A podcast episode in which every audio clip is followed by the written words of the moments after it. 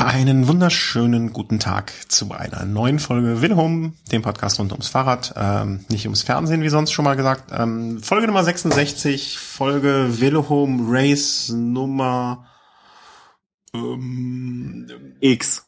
X. X plus 33 gleich 34. Und äh, ihr habt es schon gehört, es ist mal wieder äh, zu Gast. Nee, nicht zu Gast, du bist ja kein Gast. Du bist ja, was bist du? Gastgeber. Gastgeber. Hausschwamm, den man nicht mehr rauskriegt aus den Wänden. ich schimme so vor mich an der Wand hin, ja. Ja, und zu ein bisschen gegossen und bewässert und dann, dann läuft's wieder. Dann schimmelt er weiter. ja. Guten Tag, Chris, nach Baden-Württemberg. Richtig, Baden-Württemberg, zurück nach Köln, hi. Ja, zurück in der Heimat, äh, zurück, wo da, wo es schön ist, wo der Schimmel gedeiht und wächst und glänzt und feucht und genau, wo man schmier schmierig ist. Wo man von den ukrainischen Raketen nichts mitbekommt. Ist das so? Bekommt man das in Berlin? Ich weiß es nicht. Politik, heikles Thema, lassen wir das lieber ganz schnell, bevor wir uns, äh, bevor wir uns auf dünnes Eis begeben. Ähm, ich habe gerade hier natürlich, äh, nachdem du mich was anderes gefragt hast, komplett unseren Ablaufplan verloren. Äh, es ist ein bisschen, bisschen blöd von mir. Kann Aber fangen wir mal an. Okay. Wie geht's Ihnen denn, Herr, Herr, Herr Chris? Mir geht's scheiße. Ja? Mein Fernseher ist kaputt. Och. Und das ist natürlich jetzt, wo dann die Vuelta ansteht, eine ziemlich blöde Situation. Äh, wer Chris einen Fernseher sponsern möchte? Oder eine, nein, nein, nein, nein, nein, nein, nein, nein. Eine Röhre noch. Ich habe, glaube ich, noch eine Röhre im Keller. Nein, Quatsch. Nee, ist auch gut so. Du guckst eh so viel Glotze. so weit ist es noch nicht. Und es gibt ja genügend Streams, aber es ist doch so, was die Multitasking-Fähigkeiten angeht, ist es eine Einschränkung, weil man jetzt sich nur noch auf eins konzentrieren muss. Ja, das ist ja vielleicht gar nicht so schlecht. Du hast ihn bei der WM einfach kaputt geguckt. So war's. Wahrscheinlich. Ja, dir geht's scheiße, mir, äh, mir geht's gut, glaube ich eigentlich. Und ähm, wir dachten, wir, wir reißen mal ganz kurz und auf die Schnelle ab, was sich so nach der Tour getan hat, beziehungsweise du erzählst mir, was es sich nach der Tour, nach, nach der Tour getan hat. Denn ich habe da ja so ein bisschen weniger mitgekriegt eigentlich. Warum, weiß ich auch nicht so ganz. Ähm, und dann. Ja gut, weiß, die Tatsache, dass ich vielleicht ein bisschen mehr mitgekriegt habe, liegt vielleicht auch daran, dass mein Lieblingsfahrer gleich das erste große Rennen nach gewonnen hat. Überleitungen aus der Hölle. äh, du hast den Ablaufplan geschrieben, weil wer das Strikes Back. Ähm, das, ja. das würde ja bedeuten, äh, äh, wir, wir haben nämlich übrigens auch mal eine Nachricht, Entschuldigung, dass ich da jetzt einfach so total hin und her springe. Wir haben mal eine Nachricht bekommen von jemandem, ähm, der gesagt hat, hey, ich interessiere mich jetzt eigentlich auch, äh, fahre ich eigentlich selber, aber jetzt durch euch bin ich ein bisschen auf den Geschmack gekommen, ähm, auch mit dem Profisport mich zu beschäftigen oder mehr zuzuhören. Könnt ihr das dann vielleicht auch mal ein bisschen genauer erklären für Leute, die weniger Ahnung haben? Erklär doch mal, wer Valverde ist. Valverde ist der haarlose, äh, haarlose Kindermacher aus äh, Asturien. Nein, nein, nein, aus Andalusien. Ach so, gut. Dann war das der andere, der aus Asturien. Äh, nee, äh, Valverde Strikes Back, er hat zurückgeschlagen. Äh, er war ja jetzt nicht weg vom Fenster, ne? Nein, das nicht, aber äh, bei der Tour de France war ja sein Ziel äh, Podium. Er sah sehr, sehr lange gut danach aus. Bis, bis kurz vorm Zeitfahren oder sogar vielleicht noch in den Anfangskilometern vom Zeitfahren und dann ist er dann doch überholt worden. Beziehungsweise hat, nee, beziehungsweise er wurde nicht überholt, er lag davor schon auf Rang 4. Aber hat nicht sein Maximum abrufen können und ist deshalb auf diesem vierten Rang geblieben, hat sein Ziel verfehlt und hat jetzt mit dem Sieg bei der Klassiker San Sebastian. Die fast, der, der fast gleichzusetzen ist mit dem Toursieg. Nein, absolut nicht. Also. Das ist ein, wie, wie, wie sagte ich immer mal, äh, ein Ziegen, Ziegenhaufenrennen. Also ein Nein. Rennen um ein Ziegenbockheimhaus. Das jetzt auch nicht wirklich, aber im Endeffekt ist es dann doch auf sehr, sehr hohem Niveau, das muss man schon sagen, dann doch ein Rennen um die goldene Ananas, muss man schon ja. sagen. Also San Sebastian, das ist ein World Tour Rennen. Es war damals auch ähm, bei der, wie nannte man das, diese Serie von zehn Klassikern? Ähm, Weltcup? Ich weiß es ja, nicht. Ja, sowas irgendwie. Da war es auf jeden Fall dabei. Allerdings, ja, nach, nach der Tour, es, es treten nicht alle ganz starken Fahrer an. Er hat gewonnen vor Bauke Mollema, das hat mir dann doch ein Lächeln ins Gesicht gezaubert. Ja, aber andererseits zeigt es ja auch, ähm, wie, wie, wie großartig dieses Rennen ist, wenn der Zweiter wird. Ne? Also entweder ist Bauke Mollema dann doch ein unfassbar guter Fahrer, Möglichkeit A, oder ähm, nun ja, äh, das, das Rennen ist doch nichts wert. Ich habe gerade mal übrigens nachgeschaut. Äh, wusstest du denn, wer das alles so gewonnen hat? Wann hat Valverde denn das das letzte Mal gewonnen? 2008 müsste das gewesen sein. Ja. Und äh, welcher große, äh, es gibt nur einen Sieger von äh, Bölz. Übersee. Ach so. ich hätte jetzt Udo Bölz einfach mal gedacht. Ja. Udo Bölz hat das nämlich auch gewonnen. Das stimmt, das stimmt, äh, au- augenscheinlich. Der hat das im Jahr danach nämlich gewonnen. Welcher große Fahrer aus Übersee hat das Ding mal gewonnen? Dann muss das irgendwie so 95, 96 gewesen sein. Ich glaube, Bölz hat, hat Bölz das nicht 97 gewonnen oder 96? Äh, nee, richtig? Welcher Fahrer aus Übersee? Lance Armstrong. Genau, Lance Armstrong hat 95 gewonnen und äh, boah, was du mal weißt, der ist doch krank. naja, äh, die anderen kenne ich. Auf ne, jeden Fall, der Kurs wurde ein bisschen geändert, also äh, dadurch wurde Ich, äh, darf ich noch ganz kurz? Äh, ich korrigiere mich übrigens, es war noch ein Fahrer von Übersee, Jaula aus Mexiko. Nur der, nicht, dass wir hinterher Beschwerden kommen, wir würden Blödsinn erzählen. Zwei Fahrer. Ich hatte dich verwirrt. Ja, weiter. Kurs wurde geändert. Da bin ich wieder. Kurs wurde geändert. Ja, welcher Fahrer aus Übersee? Nee, vergiss es einfach. Kurs wurde geändert. Weiter geht's. Genau, Kurs wurde geändert. Ähm, ein paar Kilometer vor dem Ziel nochmal eine steile Rampe, drei Kilometer. Maximalsteigung 15, 16 Prozent. Und da hat dann auch noch Joaquim Rodriguez gezeigt, dass der Formaufbau passt. Es kam sehr gut aus der Tour raus. Hat angetreten am steilsten Stück, weil Werde konnte nur schwer folgen, hat über die Kuppe hinweg da nochmal den Anschluss geschafft. Dann sind ein paar Fahrer in der Abfahrt in, zusammen in die Abfahrt gegangen bei Werde hat dann das Momentum genutzt, ist in der Abfahrt nochmal davon gefahren und hat dann das Rennen dann auch alleine gewonnen. Mhm. An der Küstenstraße von San Sebastian. Und da war ich ja dieses Jahr auch schon, also Heiliger Boden. richtig. Ich habe den Boden geküsst in weißer Voraussicht auf diesen Sieg. War schön, war schön. Ja, war, was für ein Boden genauso schön wie für dich? Das weiß ich nicht. War sandig. Aber bis du da erstmal unten bist, also bei deiner, nicht wegen deiner Gelenkigkeit, sondern wegen deiner Größe. Ja. Gut, weil Werde gewinnt die goldene Ananas. Glückwunsch. Ähm, weiter. ja, wir müssen schnell durchgehen. Polen-Rundfahrt Ja. Polen-Rundfahrt. Äh, da da äh, ne, äh, Sieger, ganz klar. Und, Raphael Maika. ähm, da habe ich mich gefragt, äh, hat er hat er eigentlich seinen Formaufbau richtig betrieben oder ist er, ähm, weil äh, ne, der ist ja noch relativ jung, ist er vielleicht zu unerfahren und hat deswegen zu spät Nein. den Peak erreicht? Nein. Oder war das einfach äh, hier, pff, ging eh um nix? ähm, falsch. Also spielst du auf die Tour de France an? Ja, ja. Ähm, Im Endeffekt, er ist den Giro gefahren, er hatte den Saisonplan Giro auf Gesamtklassement, Vuelta auf Gesamtklassement. Jetzt ist dieser Giro vorbei, ähm, Kreuziger soll die Tour fahren. Maika hat die Tour gar nicht im Ablaufplan, er soll die, äh, die Polen-Rundfahrt fahren. Dann ruft ihn ein Ries an, ja du, Kreuziger kann nicht fahren, Maika, du sollst da jetzt fahren.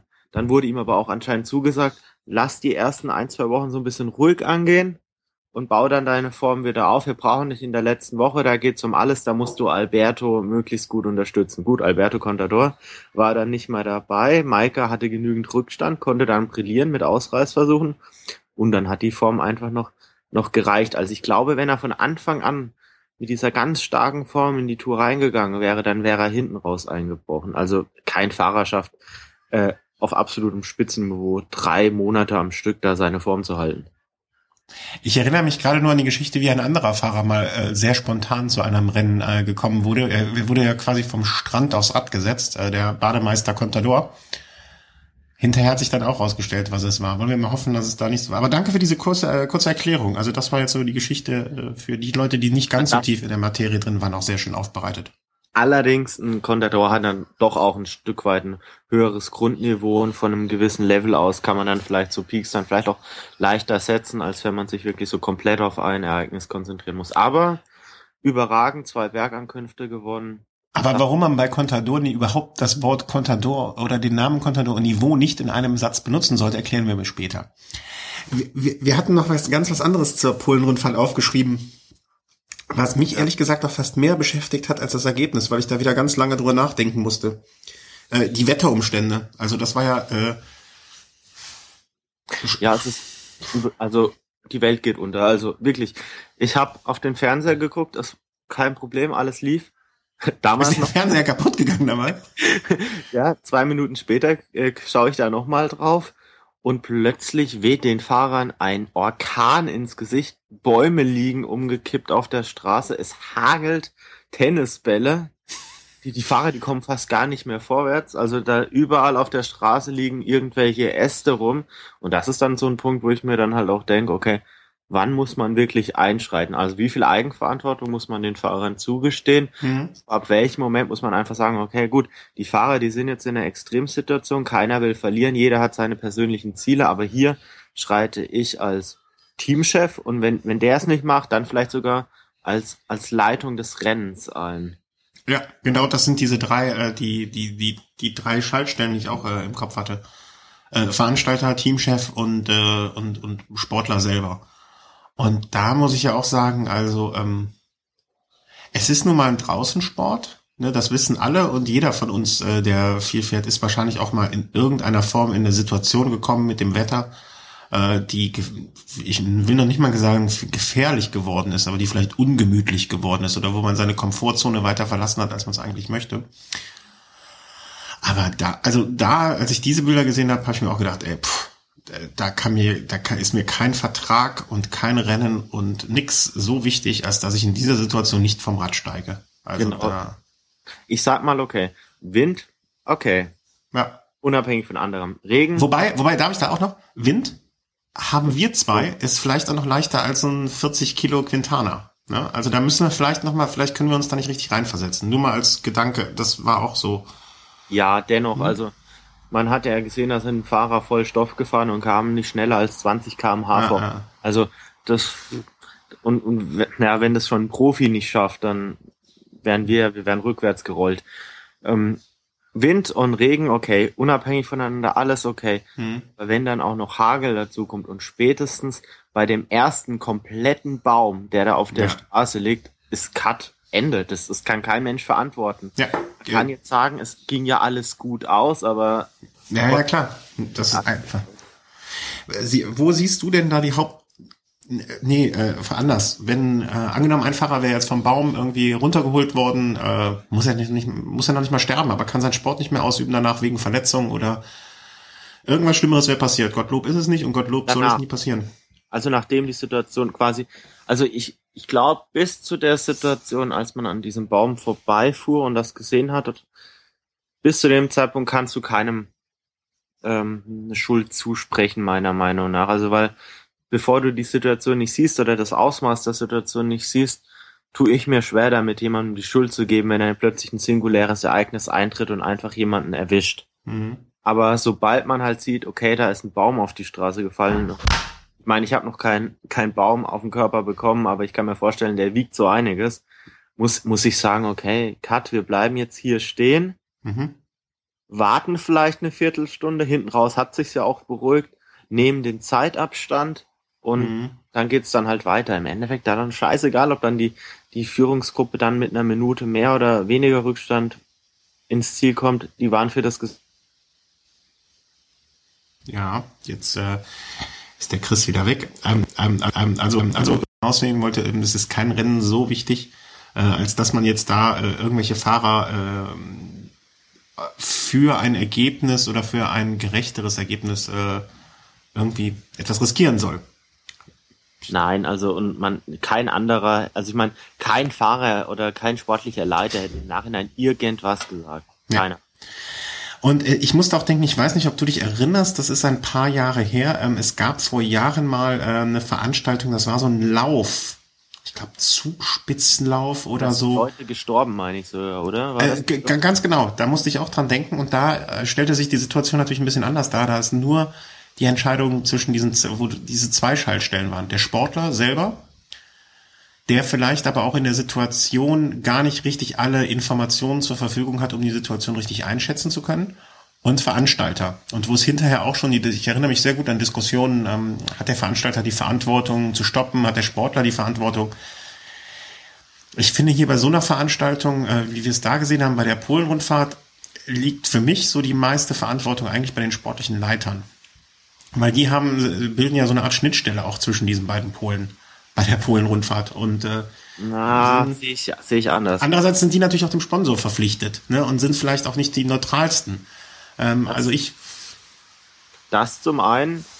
Und auf der anderen Seite habe ich ja immer noch ähm, den Anspruch an den Veranstalter, dass er eine sicher abgesperrte Strecke unter anderem zur Verfügung stellt. Mhm. Also er sollte ein Stück weit ja für die Sicherheit sorgen. Mhm. Ja, aber dann sein, da muss Polizei an der Strecke sein, da muss alles geklärt sein, da muss und dann kann ich ihn aus einer Verantwortung, wenn ein Baum umfällt, nicht raus. Bleibt er für mich drin in der Verantwortung. Mhm. Äh, ja, auf jeden Fall. Ähm, aber ich würde mich, ich würde mich als Sportler wohler fühlen, wenn ich noch ein, weißt du, wenn ich das vergleiche mit diesem Bezugspitzlauf und äh, jetzt bei dieser Rundfahrt, würde ich mich wohler fühlen als Sportler zu wissen, dass da noch eine externe Institution ist, die auch eine Entscheidung mit beeinflusst. Weißt du, was ich meine? Dass ich mich nicht nur auf den, ähm, auf den, auf, auf den Veranstalter äh, bei meiner, bei vielleicht auch meiner Entscheidungsfindung äh, beziehe, weil der ja. hat ja auch Interessen.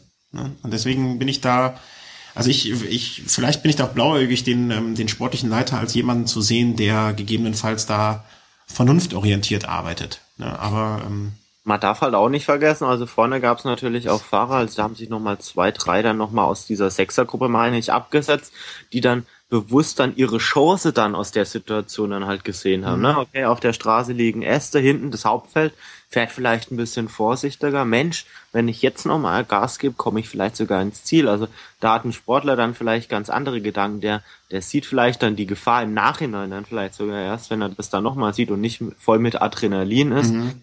Ein sportlicher Leiter ist, wie du schon sagst, dann doch vielleicht auch nur einem anderen dann halt untergeben. Lass jetzt mal äh, ein Jan Riese, ich weiß nicht, ob er vor Ort war, ähm, lass dir mal sagen, okay, Jungs, wir stoppen jetzt hier, wir, wir halten hier an. Mhm. Und dann es kommt dann so ein, ein Oleg Tinkoff und sagt, Mensch, wir haben den Top-Favoriten am Start gehabt. Ja. Schwierige Sache auf jeden Fall. Ich finde das eine sehr schwierige und da wir sind, wenn es nicht um Menschenleben vielleicht auch, vielleicht ist es zu hochgegriffen geht, wird eine interessante Frage, äh, wie Verantwortungen da von wo nach wo geschoben werden. Äh, klüger sind wir jetzt alle nicht.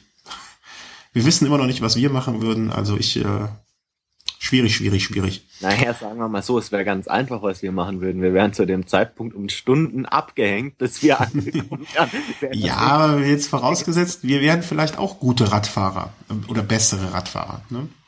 Ja. Oder wir wären sportliche Leiter. Ne? Kann, äh, ist auch ziemlich schwierig. Kommen wir zu schöner, kommen wir zu einem Land, wo es immer schönes Wetter gibt oder zu Ländern. Äh, Benelux, die Benelux-Rundfahrt gab es auch noch. Etwas, was ich überhaupt nicht mitbekommen habe. Oder wie so neuerdings heißt, ein Eco-Tour. Ah ja, ja, genau. Seit einigen Jahren. Ähm, ja, eine Rundfahrt, wie es der frühere Name Benelux schon sagt, die durch äh, Belgien, Niederlande und Luxemburg führt. Ja, wollen wir da einfach mal schnell drüber gehen. Ähm, Tom Dumoulin und, und Lars Brom haben sich sehr, sehr stark präsentiert, wären wohl die Top-Favoriten gewesen auf der vorletzten Etappe. Da ging es dann so ein Stück weit ähm, durch die Ardennen. Ziel war äh, an der La äh, an der Redoute, die man auch aus äh, Lüttich-Bastogne-Lüttich kennt. Also ein mhm. Anstieg nicht ganz oben, noch relativ weit unten.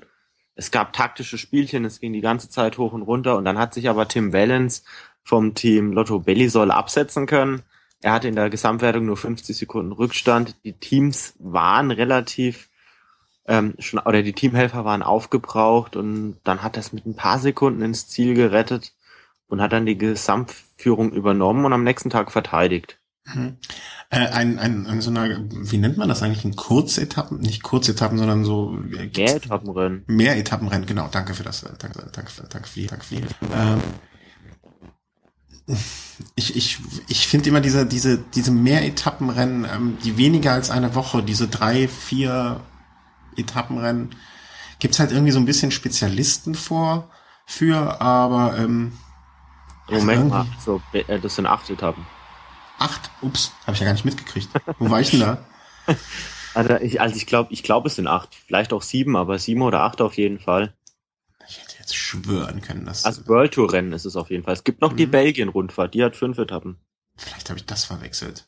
Oder Tour de Wallonie hat auch fünf Etappen. Ja, dann habe ich da wieder was durcheinander gemacht. Aber was jetzt hier schön ist bei dieser Tour, es gab ein Einzelzeitfahren Es gab, oder ein relativ kurzes Einzelzeitfahren. Dann war so eine Etappe dabei, die erinnerte so ein bisschen an die Flandern-Rundfahrt. Äh, da ging es über die Mürde Gerardsbergen ein paar Mal.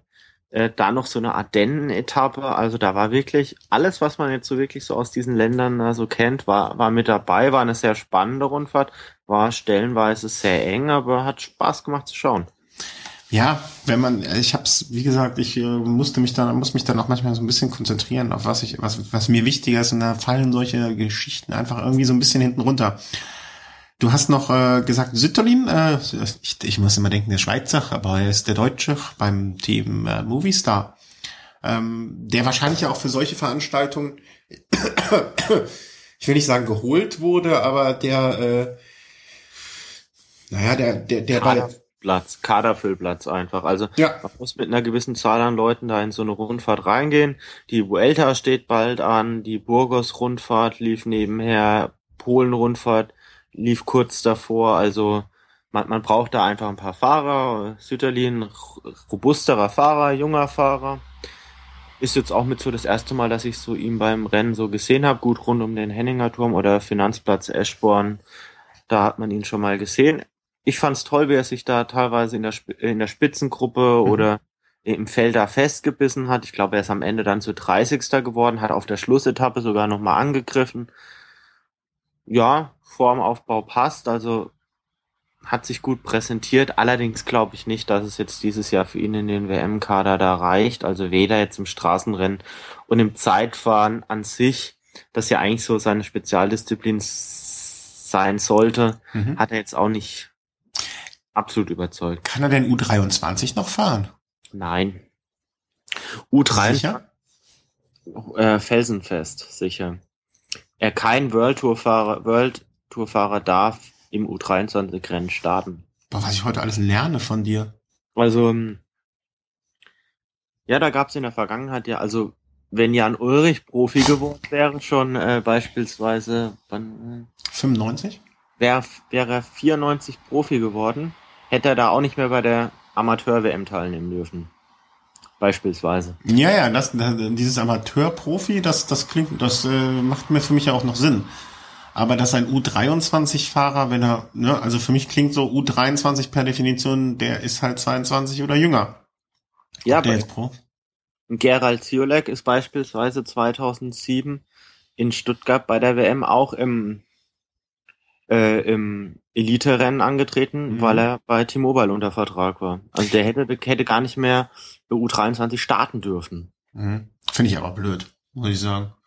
Finde find ich auch blöd, weil es die U23 WM natürlich abwertet. Ja. Ich meine, wenn ich mir überlege, 1900, äh, äh, nee, wann war das? Beispielsweise 2010 oder so, 2011, 2012, wenn man sich überlegt, da war so ein Peter Sagan teilweise schon bärenstark, der hat 2012 das grüne Trikot bei der Tour gewonnen. Mhm. Der ist Elite-WM gefahren, der hätte gar nicht äh, mehr U23 fahren dürfen. Dann, dann kürzt sich quasi jemand als U23-Weltmeister, weiß aber ganz genau, in meiner Altersgruppe gibt's ja schon stärkere. Ja, ja, klar. Also das ist ja auch, äh, das ist quasi die äh, Klassiker San Sebastian unter den Fahrradrennen, ne? Goldener Ananas nicht so ganz. Im Endeffekt ist es in anderen Sportarten ja ähnlich. Ich meine, äh, bei der U21 WM im Fußball beispielsweise spielen ja oder eher spielen ja dann auch nicht immer nur die besten U21 Spieler. Da sind die manche dann schon mit dem A-Team unterwegs und ja, aber die dürften ja. Was ist die, dürf, die dürften, ja. Das genau, das geht mir. Es geht ja, es geht mir nur darum, dass per per per Definition Leute ausgeschlossen werden, weil sie einen Profivertrag haben und besser sind. Und den haben sie, weil sie besser sind. Also schlechtere Fahrer gewinnen, weil sie noch keinen Profivertrag haben? Äh. Also, also ähm, Jascha Süterlin dürfte vom Alter her dieses Jahr eigentlich noch bei der U23 fahren. Auch ein Rick Zabel dürfte dieses Jahr ja, ja. Äh, U23 fahren. Ist aber bei BMC, deshalb darf er das nicht. Es gibt so Regeln, die verstehe ich nicht. Vielleicht kennt ja einer der Hörer äh, wir hatten ja zuletzt äh, nach der Tour-Etappe hatten wir auch äh, dankenswerterweise einen Kommentar zu deinem äh, Pamphlet über den Frauenradsport, äh, was mich sehr gefreut hat. Ja, ähm, ja, äh, und äh, dafür nochmal Danke an den Babastel. Und äh, vielleicht weiß der ja mehr. Der ist ja in sowas auch ganz äh, bewandert. Äh, ob es ein tieferen Sinn. Also vielleicht natürlich, äh, ich kann mir vorstellen, dass der Sinn ist, dass sich Fahrer U23, die noch keinen Vertrag haben, halt mal präsentieren können. Im, im Endeffekt geht geht es, glaube ich, darum, dass der U23-Bereich aus dem früheren Amateurbereich entstanden ist. Mhm. Und äh, in dem Moment, in dem man World Tour fährt, ist man ja bei weitem kein Amateur mehr. Ja. Also äh, wenn das als Bühne gedienen soll, dann okay, dann, dann verstehe ich zumindest den Sinn, auch wenn ich es nicht gut finde. Aber ähm, vielleicht hat da noch einer äh, eine Idee. Ähm, dann kam noch die Burgos-Geschichte. Äh, Rundfahrt, genau. Ähm, Quintana ist da mitgefahren, ansonsten eigentlich jetzt niemand so ganz stark ist. Ein paar Spanier waren noch mit am Start. Äh, Daniel Moreno beispielsweise.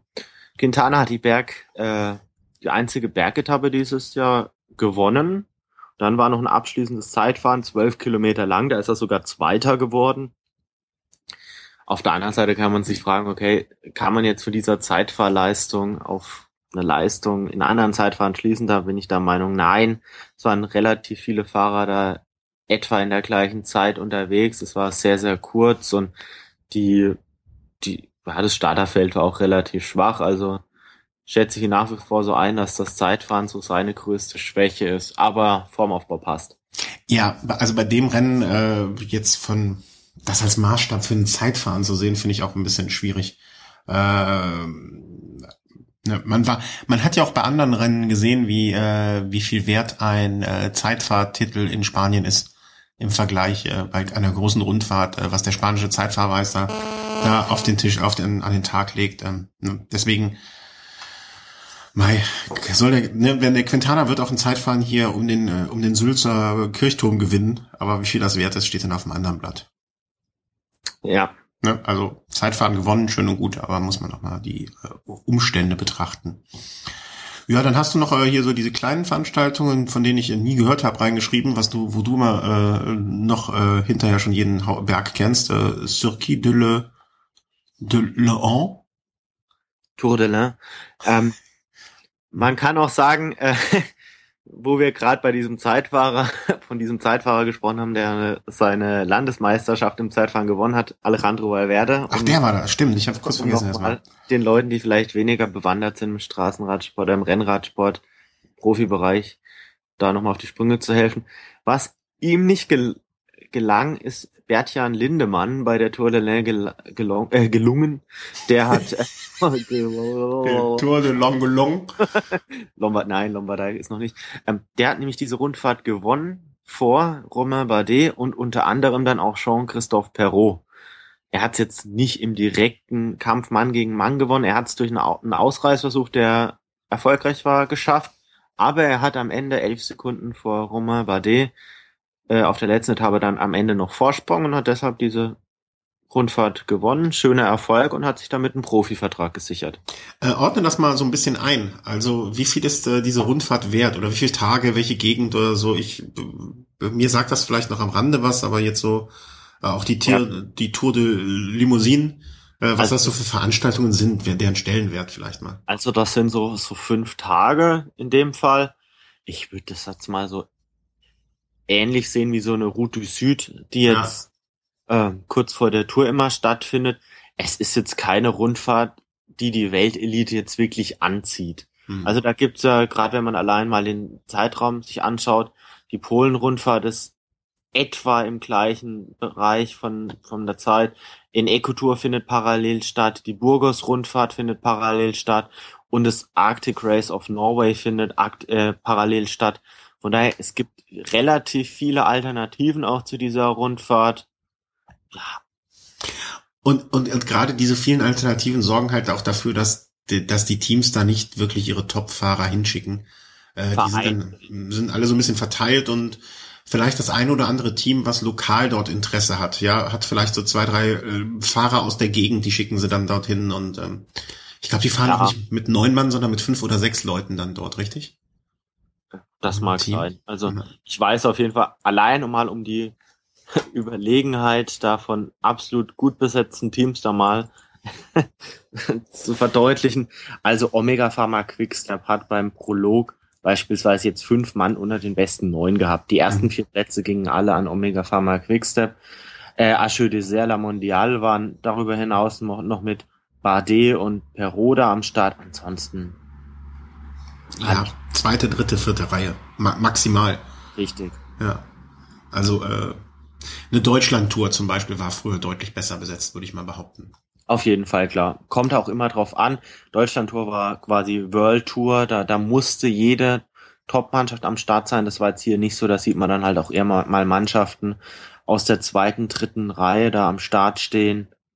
Beispielsweise die, die Kontinentalmannschaft von Astana war, glaube ich, am Start und das ist sowas, das ist sowas wie die zweite Mannschaft. Ja, das ist wie LKT Brandenburg, ohne LKT Brandenburg da jetzt abwerten zu wollen. Also, das ist, oh Gott. ja. Jeder LKT Brandenburg-Fahrer möge sich bitte hier melden und äh, ich gebe dann ja, die postalische Adresse von Chris weiter und dann könnt ihr dort äh, Briefen, Postkarten und äh, tickende Zeitbomben hinschicken. Apropos Zeitbomben, apropos Bomben im Allgemeinen, äh, US Pro Challenge läuft gerade noch oder wie es in der Zukunft auch heißen wird, das letzte Rennen von Jens Vogt. Richtig, richtig. Der also, große Höhepunkt. Ja. Äh, Colorado-Rundfahrt.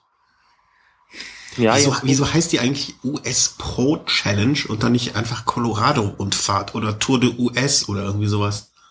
So ein total blöder Name. Natürlich ist es ein blöder Name, aber es gab in Frankfurt auch mal ein Rennen, das hieß rund um den Finanzplatz Eschborn. City Loop, City Loop Eschplatz Finanzborn. Ja, also da, ja gut, den, den Namen wählt nun mal meistens der Sponsor beziehungsweise der Veranstalter und vielleicht dachte er mit dem Pro US Pro äh, Challenge kann er sich vielleicht noch ein bisschen von den anderen Rundfahrten in den Vereinigten Staaten abheben. Ich weiß es nicht. Mhm.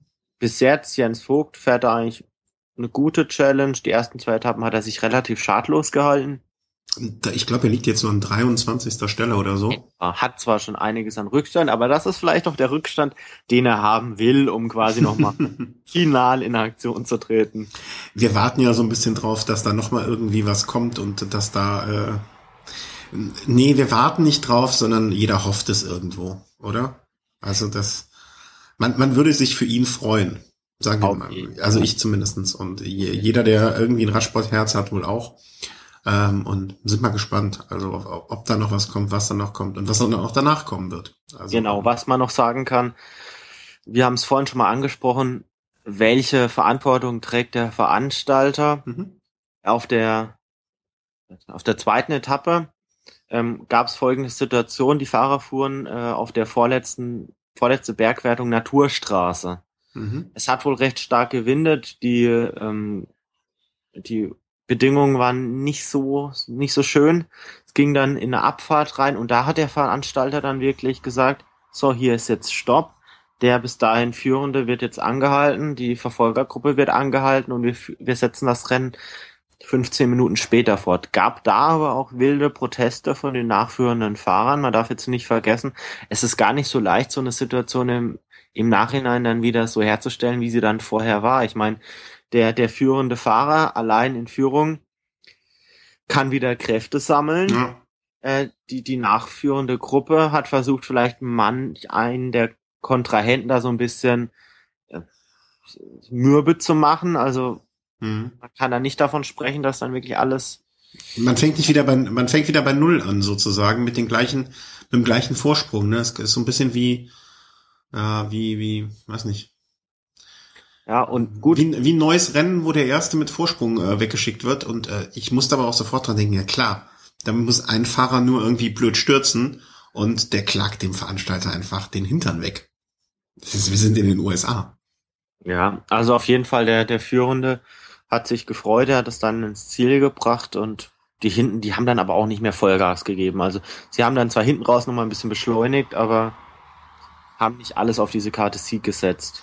Äh, jetzt so äh, insgesamt, äh, es gab eine, wenn ich das richtig mitbekommen habe, eine Bergankunft, äh, wo TJ van Garderen, BMC. Also es gab eine so ein bisschen so eine Hügelankunft. Mhm. Da war, wie gesagt, diese Situation mit äh, der Neutralisierung und jetzt gestern war Bergankunft, TJ van Garderen hat gewonnen. Maika gegen Maika? Mit Maika, also seine Form hält immer noch. Soll ja dann auch für Maika das letzte Saisonrennen sein, da wird er nochmal alles zeigen und dann ist aber auch gut. Ja, dann ist aber auch gut. Zur WM? Meinst du die nehmen mit zur WM? Nein, also? nein, nein, nein. Der macht dann Pause. Also kann, kann ich mir nicht vorstellen. Naja, der wollte schon, der, den, wäre nicht das erste Mal, dass seine Saison anders weitergeht, als er es sich vorgenommen hat, ne? ja, allerdings, allerdings muss man auch sagen, bei so einer, bei so einem Eintagesrennen ist Maika jetzt auch nicht der Mann für die Polen. Das ist dann eher so ein Kwiatkowski, der dann, mhm, sich dann an einem Tag drüber quälen kann und dann vielleicht auch im Sprint. Das hat er bei den Ardennen-Klassikern ja auch gezeigt oder bei, bei der Baskenland-Rundfahrt. Er hat einen relativ schnellen Sprint. Dann kann er vielleicht sogar eine Medaille holen. Also ist möglich. Mhm. Allerdings ist dann auch für, für Kwiatkowski die Saison dann auch schon sehr lange. Mhm. Er hat ja schon auf Mallorca das erste Mal gewonnen. Mallorca. Mallorca liegt in Spanien. In Spanien gibt es eine Rundfahrt und die nennt sich Vuelta de la äh, Vuelta, La Vuelta. La Vuelta a España. Sí, sí. Ist, ist eine der Favoriten, ist nicht der Contador, obwohl er startet da da. Und ich da haben wir unabhängig voneinander äh, in, in, in, in, in den Ablaufplan reingeschrieben. Ja, Beschimpfungen, oder? Also ich muss ganz ehrlich sagen, ich, ich bin eher verwundert, als dass ich sauer bin. Also ich, ich, ja gut, es vermischt sich bei mir beides. Also es wurde ja bei der, während der Tour de France, als er dann ausgestiegen ist, getitelt, ja, äh, Schienbein gebrochen, Wadenbein gebrochen. Also es hat ja fast nur noch gefehlt. Herzen, Herzen gebrochen. Fuß ist ihm abgefallen, der, der Kopf wurde amputiert. Das, ähm, die Hüften gebrochen. Genau, also er ist blutleer. Ja, nee, das nicht. das nicht. Auf jeden Fall. Also man hat ja Tot. damals bei der Tour schon gesehen, er ist da noch so zehn Kilometer weitergefahren. Meiner Meinung nach kann man das mit Schienbeinbruch nicht. Also ich könnte es nicht. Du, wir, wir zwei hätten die zehn Kilometer so oder so nicht gepackt.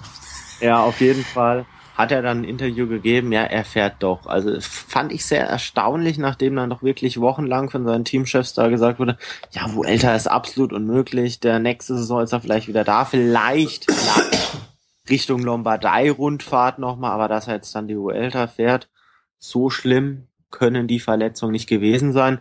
Vor allem, er wurde ja dann auch schon so eine Woche, bevor er dieses Interview gab, in den Bergen sogar schon fahren gesehen. Also er ist, da hat er schon trainiert und wurde da der Lüge vielleicht.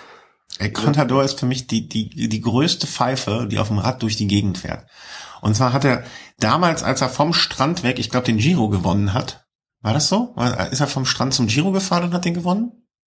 Ja. Genau. Gut, das danke, dass du das nochmal so bestätigst und ich mich jetzt nicht hier um Kopf und Kragen rede. Er ist vom Strand äh, quasi noch Strandtasche und noch den Sand in den Schuhen, äh, hat er den Giro gewonnen. Was ich eine, eine unglaubliche Frechheit allen anderen Fahrern gegenüber finde. Quasi aus, okay, man ist schon ausgeruht und alles schön und gut. Dann hat er mir erzählt, dass er äh, leider Gottes diese Weichmacher, also ja, dieses Abnehmzeugs, das war in den Steaks drin.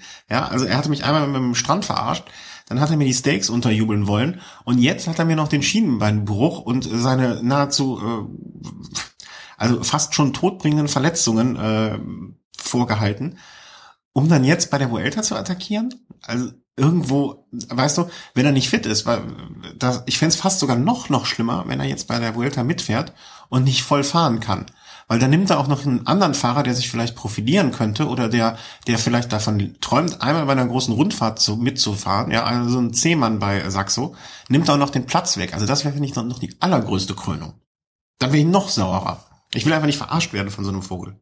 Ja, aber wurdest du wirklich von ihm persönlich verarscht? Also ja, ich hatte das Gefühl, natürlich. Dass, dass er das Team.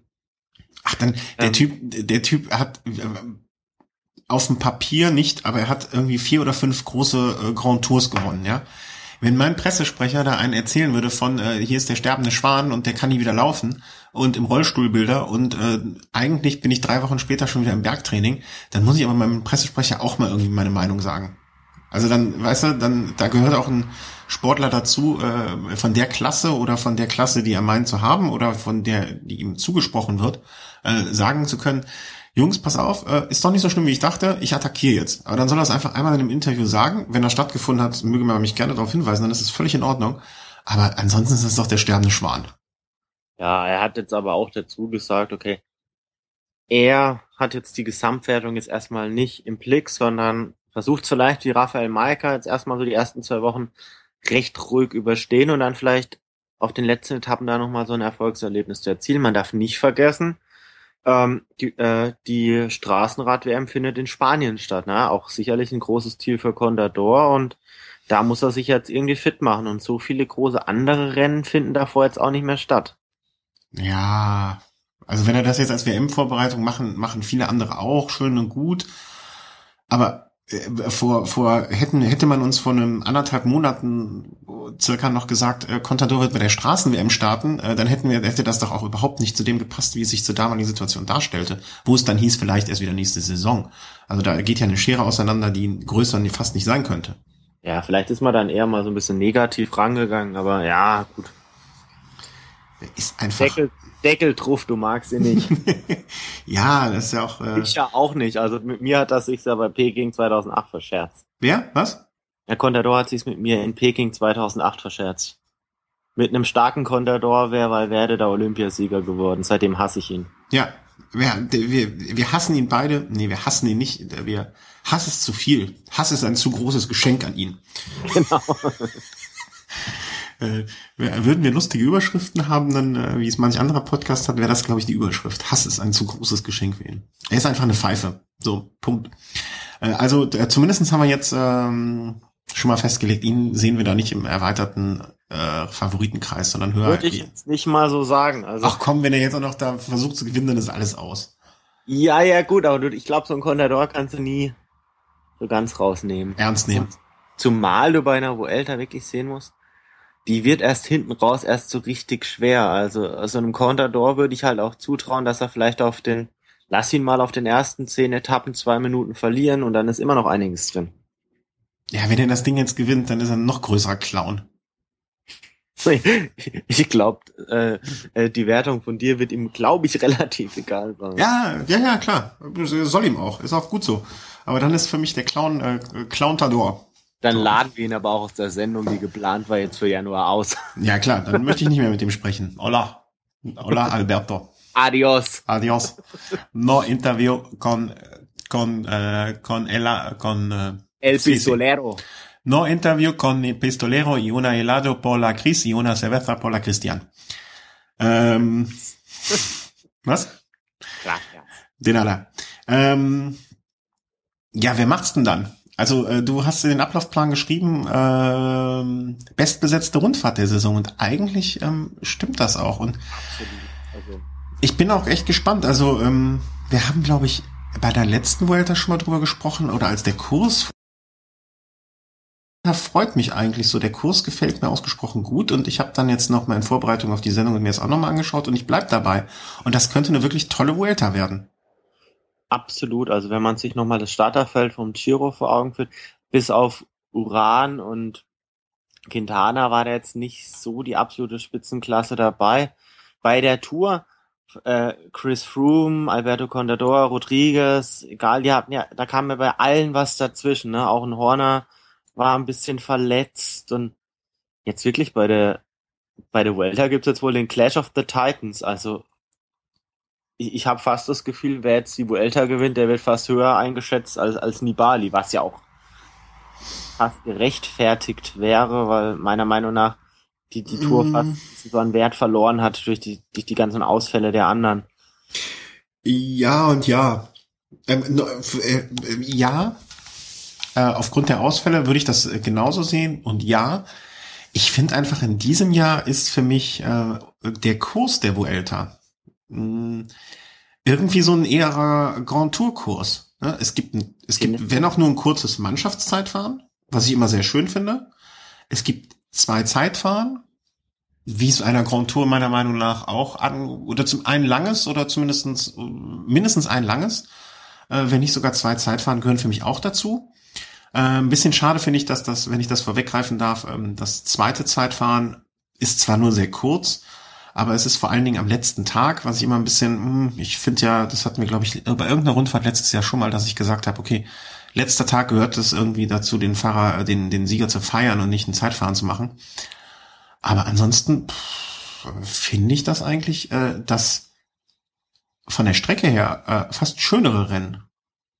Also es sind dieses Mal, was mir auffällt, sehr, sehr viele so hügelige Etappen dabei. Also man hat nicht unbedingt immer so die absoluten Berge da am Start. Also das ist so eine Rundfahrt, wo ich mir jetzt auch vorstellen könnte, wenn es jetzt einigermaßen läuft, wäre das so eine Rundfahrt, da könnte so ein Philipp Gilbert in Topform bis zur zehnten Etappe in den Top Ten liegen. Ja.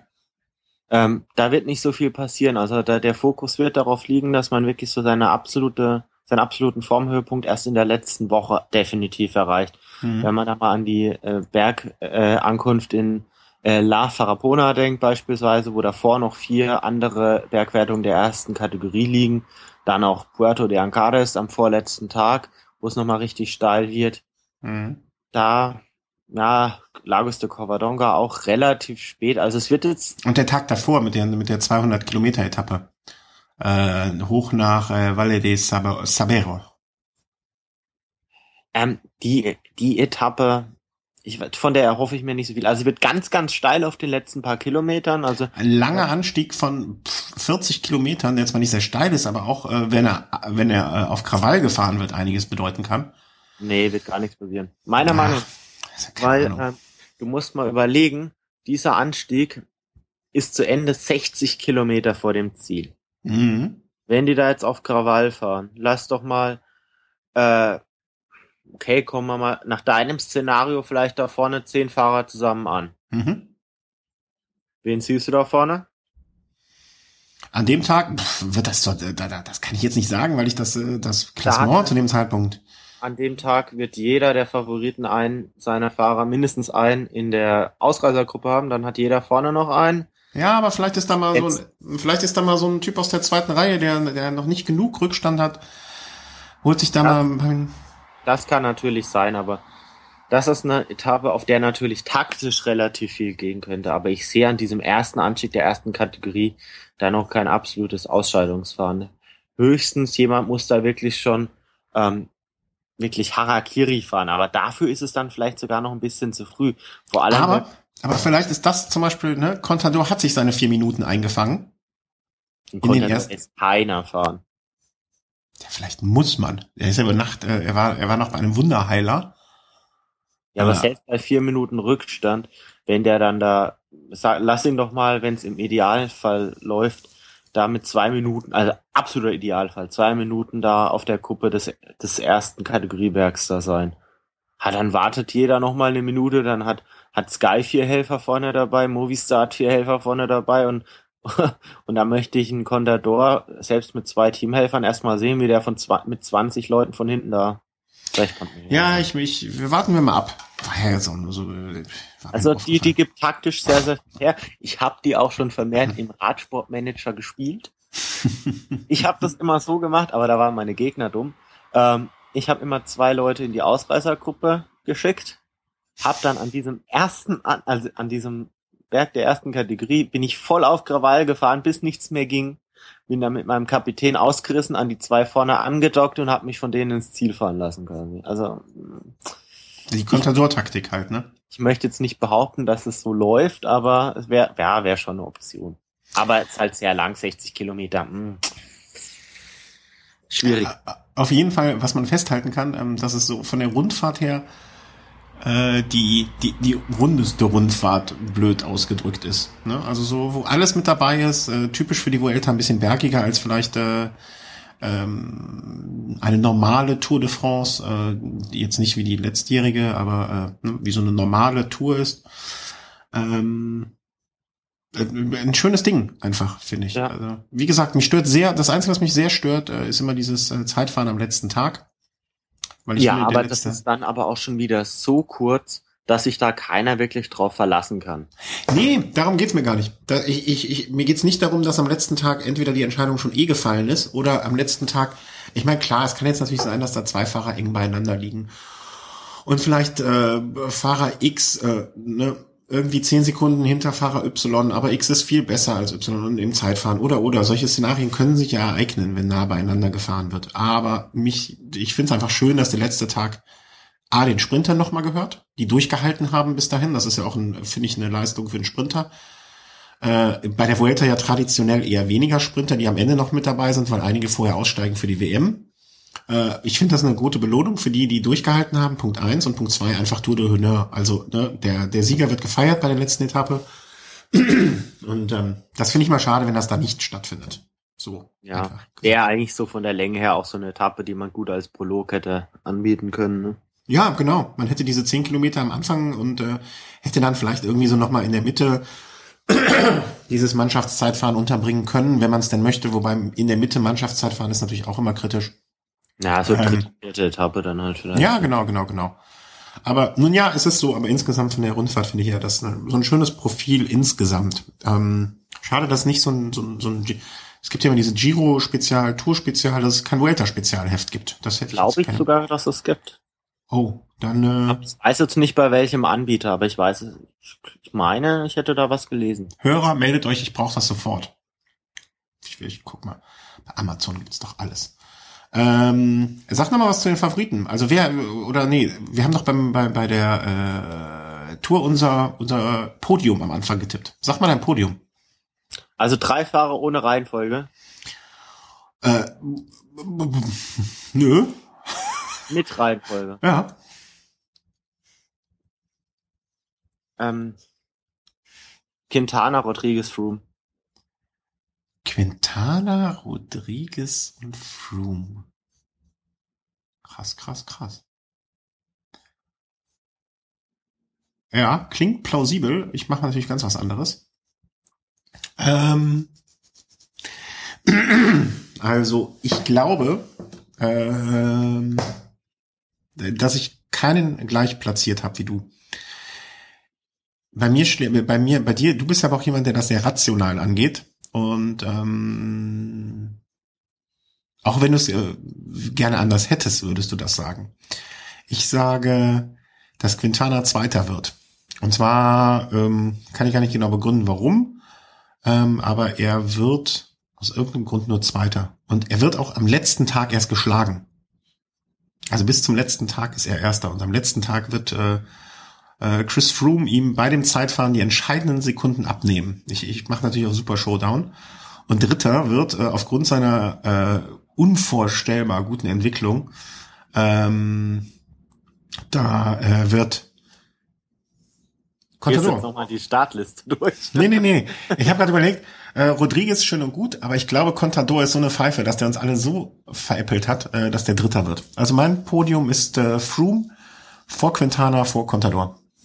Also ich glaube, dass gerade so in den ersten paar Etappen, also sagen wir mal die ersten zwei Wochen, dass da die Ankünfte meistens noch nicht so ganz schwer sind, wo vielleicht auch einiges noch mit Zeitbonifikation dann auch geht oder so Uphill-Sprint-mäßig, wo ich Rodriguez sehr, sehr stark sehe und wo vielleicht ein Contador sagt, okay, die absolute Belastung tut ihm dann noch so ein bisschen weh und wo Rodriguez einfach so Sekunden, Sekunde, Sekunde sammeln kann. Mhm. Und Rodriguez kam schon sehr gut aus der Tour raus. Er hat bei der Klassiker San Sebastian schon recht gut ausgesehen. In Topform hätte er die auch gewonnen. Mhm.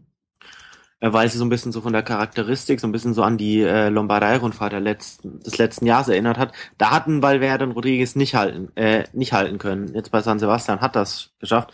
Aber Rodriguez, wenn da der Formaufbau passt, sein Edelhelfer Dani Moreno war bei Burgos Rundfahrt nicht so ganz schlecht. Also ich glaube, ich sehe da Rodriguez doch dann vielleicht als schärfsten Kontrahenten von, von Quintana, mhm. weil er genau die Klasse im Apfelsprint mitbringt, die vielleicht in Quintana vielleicht dann doch ein bisschen fehlt. Mhm. Hm. Ja, ich bleib dabei. Ich, ich, ich bleib dabei. Rodriguez, äh, nee, der unter, wird Vierter. Unter ferner Liefen. Nee, nicht unter ferner Liefen. Ähm, nicht unter ferner Liefen. Ähm, nee, der wird Vierter oder Fünfter oder so.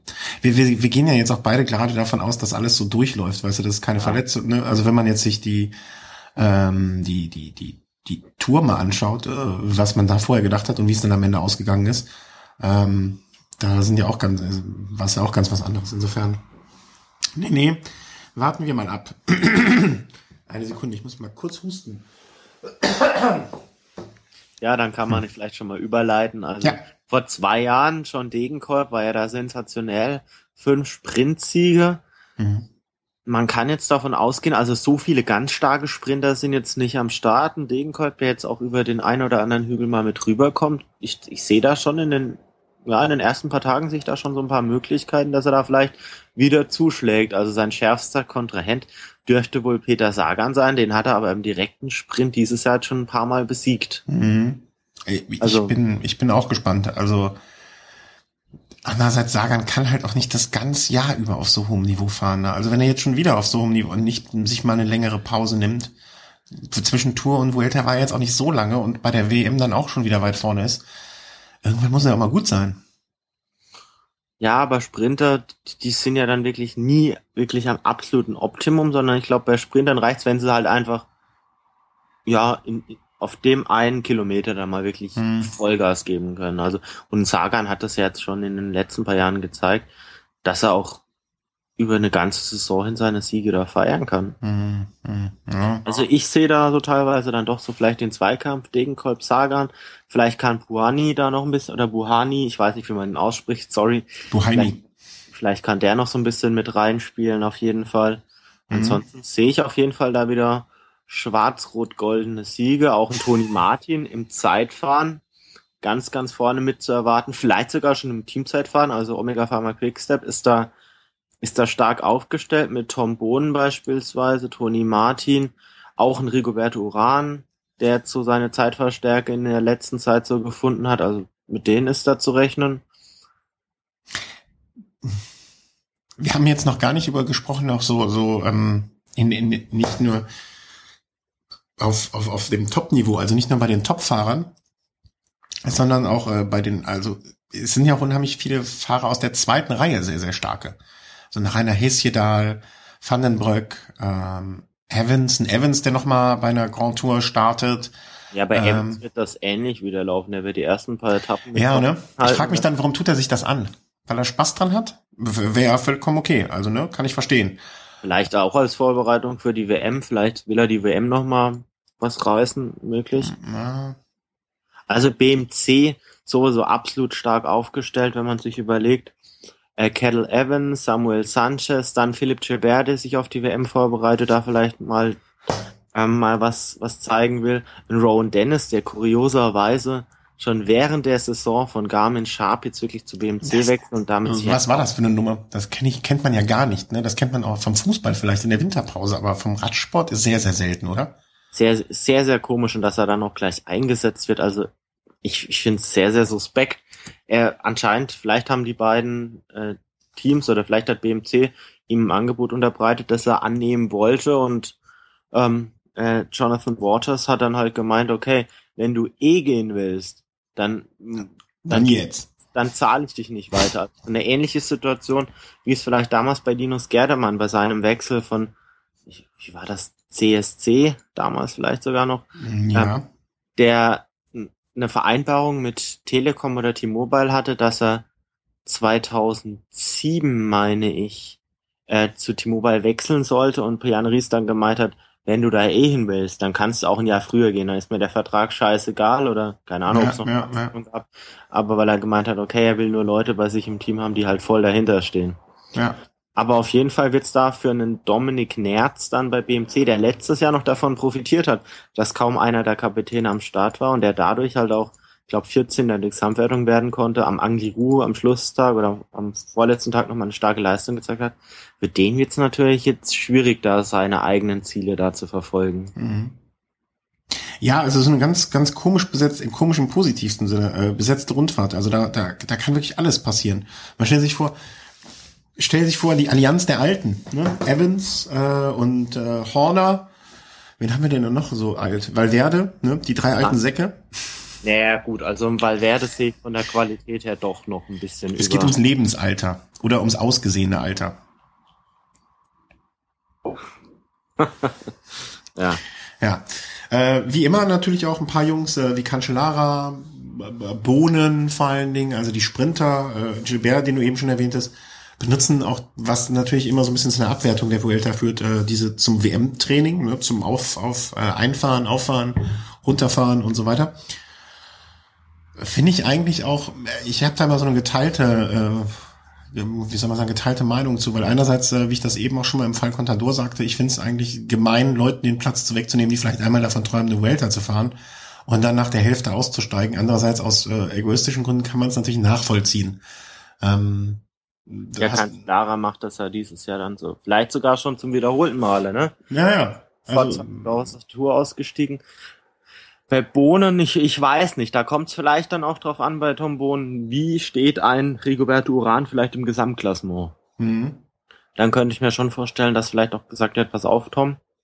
Du musst ran. Bei den letzten Berg, Bergetappen dann vielleicht nicht mehr. Ich meine, die letzten drei, vier Etappen sind ja dann auch nicht mehr dann ganz so entscheidend für jemanden, der nur im Flachen quasi da ähm, ganz stark vorne mit dabei ist. Ich, ich schätze auch einen Bohnen nicht so ein, als dass er auf dem WM-Kurs da punkten kann. Es wird zu schwer für ihn sein. Dann hätte er jetzt auch bei der, bei der Eneco-Tour ganz anders fahren müssen. Mhm.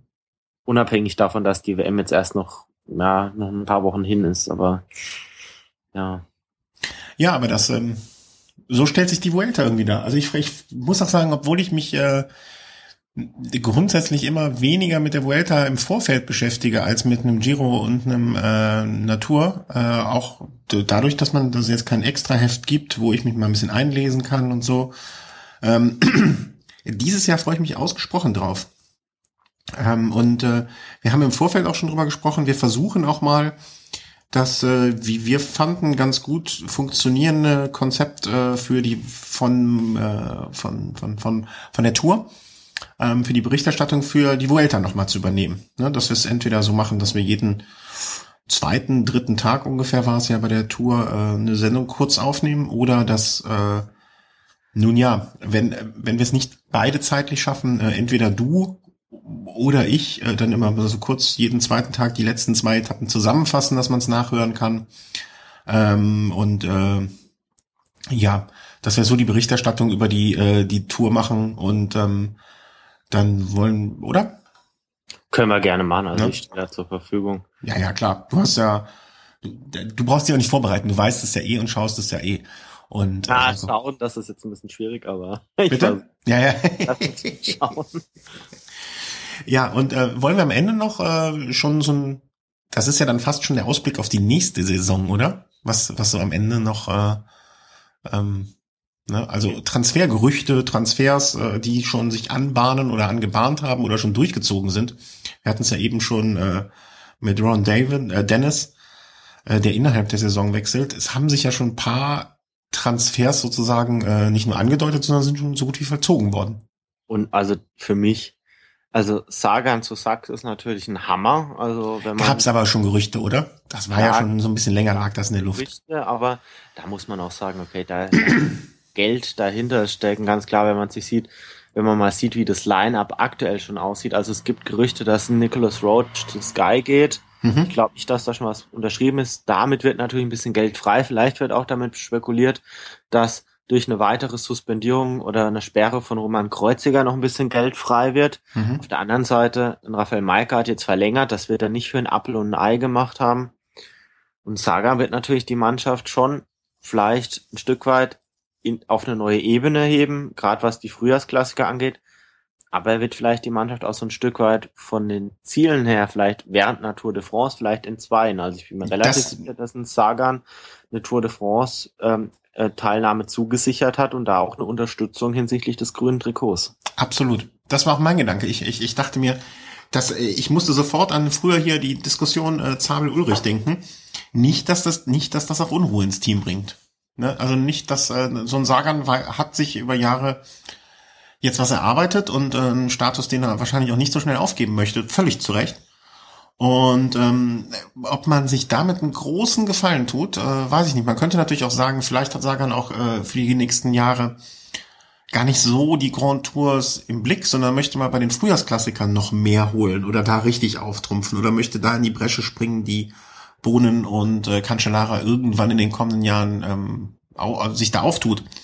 Im Endeffekt äh, denke ich mir, ein Sagan ist jetzt für die nächsten Jahre bei der Tour Topfavorit auf Grün, egal wie es kommt. Also er muss sich ja nur an die an die Züge von anderen dran klemmen. Mhm. Ähm, andere Fahrer sind da ja eher favorisiert, wenn man jetzt beispielsweise den Marcel Kittel nimmt oder vielleicht Mark Cavendish. Dann auf dem hügeligen Terrain, da reicht, wenn man ihn für, also wenn, wenn er da mal ein, zwei Helfer zur Seite gestellt bekommt, die ansonsten vielleicht mal im Contador helfen, reicht das auch. Ich glaube, bei der, bei der Tour wird es vielleicht gar nicht so hart werden. Aber dann, ja, wie du schon gesagt hast, ähm, er wird vielleicht seinen Fokus da zu den Eintagesklassikern hinlenken. Dieses Jahr ist es ihm nicht so ganz geglückt, da wirklich so absolut ganz stark vorne in Aktion zu treten. Er hat jetzt bei Saxo Bank vielleicht ein Stück weit dann bessere Helfer. Vielleicht hat er auch noch welche zugesichert bekommen. Es wird ja spekuliert, dass Borson Hagen vielleicht sich mit ihm dann ergänzen soll bei Saxo. Man hat bei Saxo Bank noch einen Matti Breschel, der ja ein ausgewiesener Kopfsteinpflaster-Spezialist ist. Mhm. Was ist das überhaupt äh, hier mit unserem norwegischen Freund Boston Hagen? Der, äh, der hängt in der Luft. Genau, also er hat verpokert er sich über seinen ähm, Manager. Manager verlauten das ja mit Sky geht's jetzt nicht weiter. Es ist ein Fahrer, der unglaublich großes Potenzial hat. Eigentlich fast auf fast jedem Terrain. Er ist sehr, sehr schnell im Sprint. Er kommt über Hügel, kann auch mal einen Berg relativ schnell hochfahren. Ähm, Kopfsteinpflaster kann er auch. Er kann relativ vieles, vielleicht nichts perfekt. Mhm. Aber bei Sky ist er natürlich eingebunden in Teamkonzept. Er muss da quasi für andere fahren. Er hat jahrelang für, für Wiggins oder für Froome da bei den Grand Tours da geknechtet. Und vielleicht sucht er jetzt für sich im Alter jetzt von aktuell ist er 27, dann nächstes Jahr vielleicht 28. Vielleicht sucht er dann für sich mal seine eigene Chance. Mhm. man, man hört von einem Jahresgehalt von etwa einer Million Euro, ein bisschen mehr vielleicht sogar.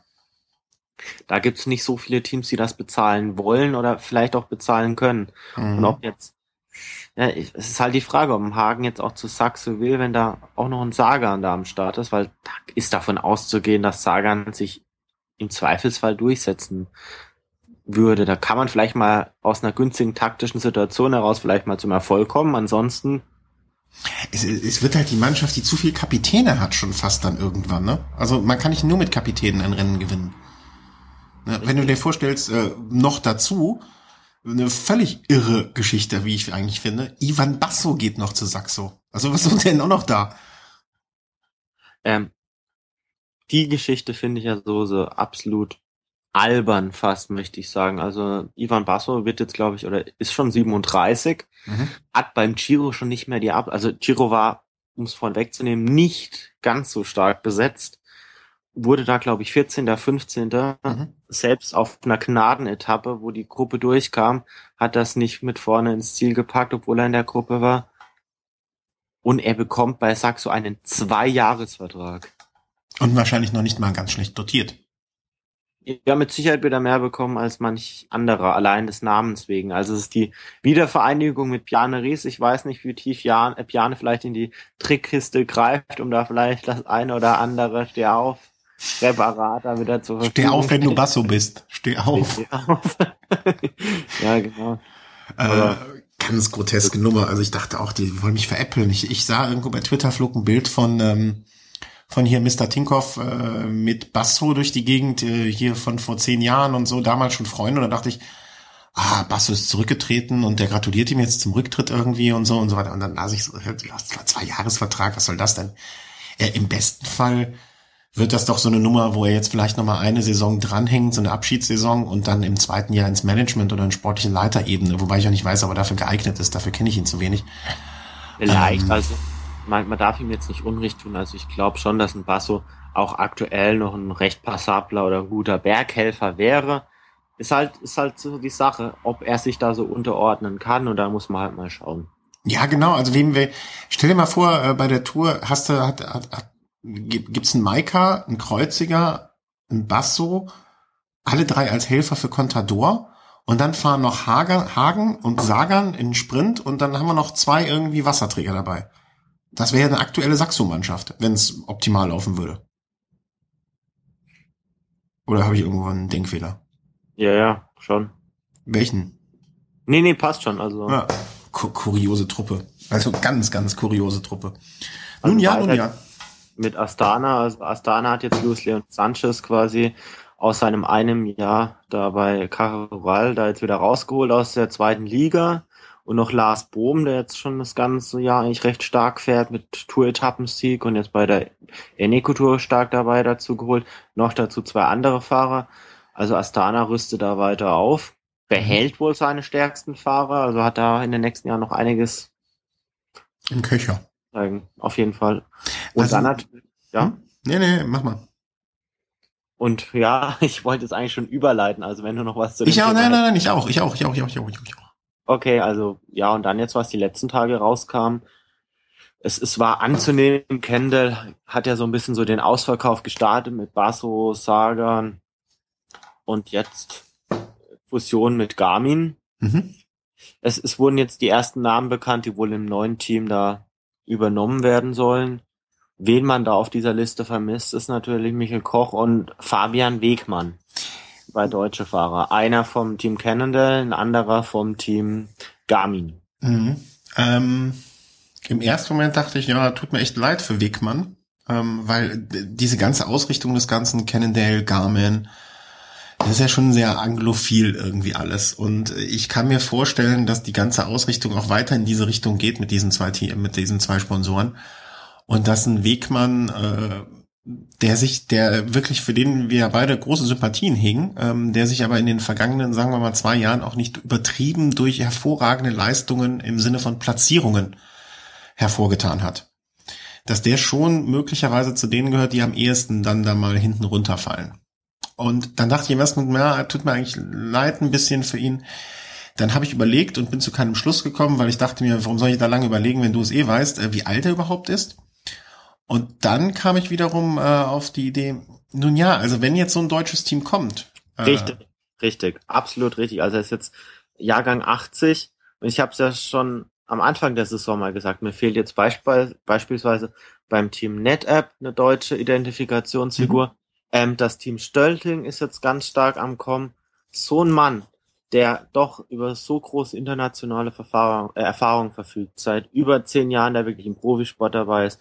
Ich für mich sehe kein besseres Gesicht vielleicht für so eine aufstrebende Mannschaft wie Team Stölting als so ein Fabian Wegmann, als erfahrenen Mann an der Seite. Wirklich. Also, Und der muss ja noch, der muss ja noch nicht mal derjenige sein, der am Ende die Platzierungen rausfährt, sondern Nein. so eine Art äh, Route, Kapitän de Route, äh, absolut. den man auch langfristig dann für eine Managementaufgabe oder sportliche Leiteraufgabe, wofür mit Sicherheit einer der derjenigen ist, die dafür geeignet sind vom Kopf her. Ähm, das, das, da, da muss er eigentlich, also da hat er fast schon, finde ich, die Pflicht zu, so, so eine Aufgabe da irgendwie Absolut. äh, aufzunehmen. Und das will er ja auch bestimmt. Absolut, vor allem wenn ich mir das jetzt mal überlege, lass mal jetzt so Team Stölting jetzt, also Team Stölting steht mir jetzt so ein bisschen so emotional näher als jetzt Team NetApp, das muss ich dazu sagen. Aber lass doch jetzt mal Team Stölting jetzt nächstes Jahr Pro Conti Status haben. Äh, Niederlande ist jetzt nicht so ganz so weit. Da ist vielleicht so eine Einladung zum Amstel Gold Race denkbar. Mhm. So ein Wegmann ist so ein Fahrer, der jetzt in Ardennen eigentlich oder dann auch in Holland relativ gut zurechtkommt. Damit kann man ihn bestimmt auch ködern. Also, dass man sagt, Mensch, in solchen Rennen, zu denen werden wir mit Sicherheit als deutsche Pro-Conti-Mannschaft vielleicht mal eingeladen.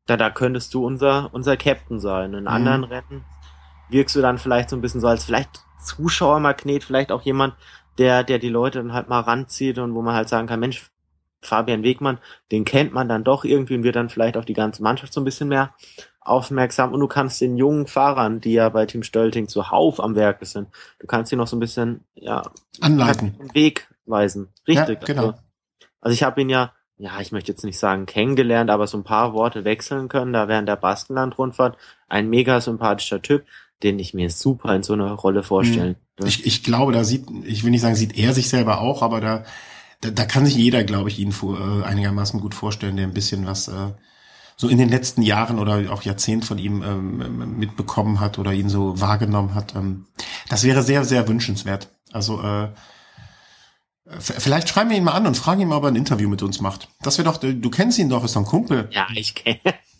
Ja, mach mal, mach mal. Ja, ja, also ich, ich frage ihn mal bei meinem nächsten Geburtstag. Ja, er soll nicht immer nur bei dir die, die, die, die letzten Reste aus dem Glas trinken, der soll auch mal äh, hier Leistung. Leistung zeigen, Leistung erbringen, zurückgeben. Er soll, mal, er soll mal etwas zurückgeben von dem, verdammt. Was er von uns bekommen hat. Was er von uns, wir, wir haben investiert in ihn. Ja. Äh, du hast noch, ähm, wir haben noch zwei, zwei Mini-Punkte. Einmal hast du dich äh, entweder verschrieben oder ich habe den von dem Fahrer noch nie gehört. Äh, auch noch zwei Transferleute. Valverde, wo soll der denn hin? Wo willst du denn den Ja, vertrachten? Hier was- auch noch zum Team. man jetzt- was man jetzt nur. Team Stölting? Hat, nein, nein. ich glaube, nee, ich glaube, dann wäre das Budget weg. Ähm, was man nur gehört hat, also dass er sich noch mit Timo da jetzt noch nicht so ganz einig ist über sein über seinen nächsten Vertrag. Also er würde da wohl doch recht gerne bleiben. Allerdings kann man es auch verstehen, Timo da wird wohl in Zukunft dann doch eher auf Nairo Quintana setzen. Äh, und da geht's dann vielleicht sogar um eher so um so Zusicherungen für gewisse Rennen, an denen er teilnehmen kann und so weiter und so fort. Ob er dann halt auch die Wertschätzung als, als zurzeit bestplatzierter Fahrer, also, also er ist ja quasi World Tour Führender und das will er dann halt auch dementsprechend entlohnt wissen. Ansonsten gut, der einzige. Es gibt viele hungrige Mäuler zu stopfen. Das einzige Team, was mir jetzt aktuell einfallen würde, aber das ist rein hypothetisch, das vielleicht auch Interesse haben könnte aktuell an Valverde und ihn bezahlen könnte und was für ihn vielleicht auch aus persönlicher Sicht interessant sein könnte, wäre vielleicht ein potenzielles Team Alonso, aber das steht ja in den Sternen und das Fass will ich jetzt gar nicht aufmachen. Ein anderer, ein anderer Alonso, das ist dieser, dieser Autofahrer, der immer viel, viel redet und nichts tut, ne? Ja, viel bla bla, genau. Ah, ist das Balle. Und ein anderer Fahrer, der noch heiß diskutiert wird, Wouter Pools, der jetzt von Omega Pharma nach einem Jahr quasi seinen Abschied schon angekündigt hat und hat gemeint, er hat ein Angebot, das er wohl nur einmal in seinem Leben so bekommen würde. Wenn man natürlich weiß, Omega Pharma Quickstep ist mit eins der reichsten Teams im Peloton, da gibt's nicht viel, was noch darüber hinaus in Frage käme und was in Frage kommt, wäre halt Team Sky. Ja. Da man abwarten müssen. Das, äh, das sehe ich eh nicht. Also Wobei man da auch äh, sich überlegen muss, was wird eigentlich, äh, wie, wird, wie wird das Gesicht von Team Sky nächstes Jahr überhaupt aussehen? Finde ich, finde ich eine sehr interessante Frage. Wiggins weg? Ähm, ja, Wiggins bleibt doch. Bleibt er jetzt doch? Habe ich wieder, wieder was falsch verstanden? ist, dass er da ist. Ähm, oder ja, also wie wird sich das Team entwickeln? Finde ich eine interessante Frage. Ich, ich frage mich ja immer noch, oder ich bin gespannt auf ähm, hier Knesi, wo er im, im kommenden Jahr äh, wohl bleiben, äh, wohl unterkommen wird. Auch eine interessante Frage. Aber das Fass machen wir, wie du jetzt schon äh, genau gesagt hast, nicht nochmal auf, weil das wird äh, zu nichts mehr führen. Äh, dringend erinnern soll ich noch, äh, weil auch wenn ich mal wieder wahrscheinlich nicht die Zeit finde, wie ich mich kenne. Ja, aber du musst zumindest diesmal an den Start gehen. Ja, ich werde äh, an den, ich, ich, ich werde gucken, bis, äh, erinnere mich Samstag mal dran. Schreib mir eine SMS. Äh, dass ich da, äh, dass ich noch ähm, mal auf die Schnelle ähm, mein Team aufstelle. Team Toto äh, werde ich noch verlinken. Wer also wen es interessiert, unten äh, in der Folge äh, wird das äh, wird die Folge verlinkt. Äh, Quatsch, wird die Seite verlinkt werden und dort könnt ihr euch noch äh, an unserem Tippspiel beteiligen. Ich sag mal, wer Chris schlägt in dieser dieser Folge kriegt äh, kriegt ein Geschenk und zwar wir haben von der lieben Jule äh, ein äh, aufgrund unseres letzten Interviews einen Kühlschrankmagneten bekommen. Einen, zwei, drei, glaube ich. Drei. Und äh, wer den Chris schlägt, bekommt einen von diesen Kühlschrankmagneten von mir zugesendet. Das so als kleiner Anreiz. Wenn du gewinnst, kriegst du nix. Ja, und wenn jemand noch Fragen hat, also wir haben ja eine, eine Website und da kann jeder noch Fragen stellen. Ich werde mir das zumindest morgen nochmal anschauen und auch fragen. Genau, äh, ja, also die Folge geht ja Freitagmorgen online und äh, bis äh, der Chris verspricht hier mit Hoch und Heilig unter der Folge äh, am Samstagvormittag noch mal reinzuschauen und Fragen dazu zu beantworten, wer da ja, Fragen hat. Also das Spiel startet dann auch erst mit dem Beginn des Teamzeitfahrens, also um 19 Uhr abends am Samstag. Mhm. Also ist am Samstag noch genügend Zeit, um da. Genau. Äh, sonst äh, könnt ihr den Chris auch äh, sonst unter dieser Folge bei Facebook fragen. Da, da ist er auch, äh, kriegt er auch oft was mit im Gegensatz zu mir. Okay, es war mir eine sehr große Freude, Chris. Ich fand es heute sehr, sehr nett, ausgesprochen nett. Kaum hast du kein Fernsehen mehr und bist nicht abgelenkt während der Sendung.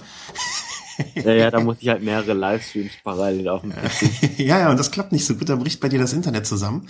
Äh, ja. Kaum hast du kein Fernsehen mehr, bist du viel konzentrierter und viel, viel mehr dabei. Gefällt mir. Das ist natürlich ein wahnsinniges Lob, das ich auch so nur zurückgeben kann. ja. Also ich muss auch mal ein großes Lob an den Christian als unseren an unseren Sportler Christian aussprechen, der jetzt seit vier Tagen mit dem Rauchen aufgehört hat. Ich finde, wie jemand, der jahrelang stark geraucht hat, ist das schon mal ein Nein, so stark habe ich jetzt auch nicht, so stark habe ich jetzt auch nicht geraucht in den letzten Jahren schon. Ja, ja, aber, aber es ist dennoch, es ist schon mal eine große Leistung und der Anfang ist gemacht und da zoll ich dir jeden Respekt, den ich dir zollen kann. Das Problem ist einfach, dass immer, wenn wir uns gesehen haben, habe ich deutlich mehr geraucht, weil ich ja dann immer auch mit dir, weil du unbedingt immer tonnenweise Bier in dich reinschüttest, muss ich ja immer Bier mittrinken. Und wenn ich Bier trinke, dann ist das nochmal was anderes. Ja, Moment mal, du hast schon zu Hause geraucht, als ich gerade noch Salat gegessen habe. Und da fängt die Lüge schon an. Du hast Salat gegessen. Ja, ja, ja, so Couscous-Salat oder irgendwas komisches, was er da gerade hatte. Das war das Katzenfutter, die Reste davon. Hat aber geschmeckt. Ja, siehst du, ne? was für ein Lehmann gut ist, ist für dich auch gut. So, vielen Dank äh, und äh, vielen herzlichen Dank fürs Zuhören, dass ihr unseren Blödsinn hier eure Zeit geschenkt habt. Und ähm, wir freuen uns auf die Vuelta, ähm, die wir mit euch verbringen dürfen. Und äh, Schreibt doch gerne mal, äh, genau, wenn jemand das Podium richtig tippt, ja, also unter der Folge das Podium richtig, der kriegt auch einen Kühlschrankmagneten. Okay. Beim Belkin-Fahrer gibt's Abzug. Ja, Belkin-Fahrer kriegt einen Aufkleber dann nur. Also wenn ein Belkin-Fahrer dabei ist und man tippt das Podium richtig, aber das schließt sich eigentlich aus. So, genug gefaselt, vielen Dank und auf Wiederhören. Tschüss. Bis demnächst, ciao.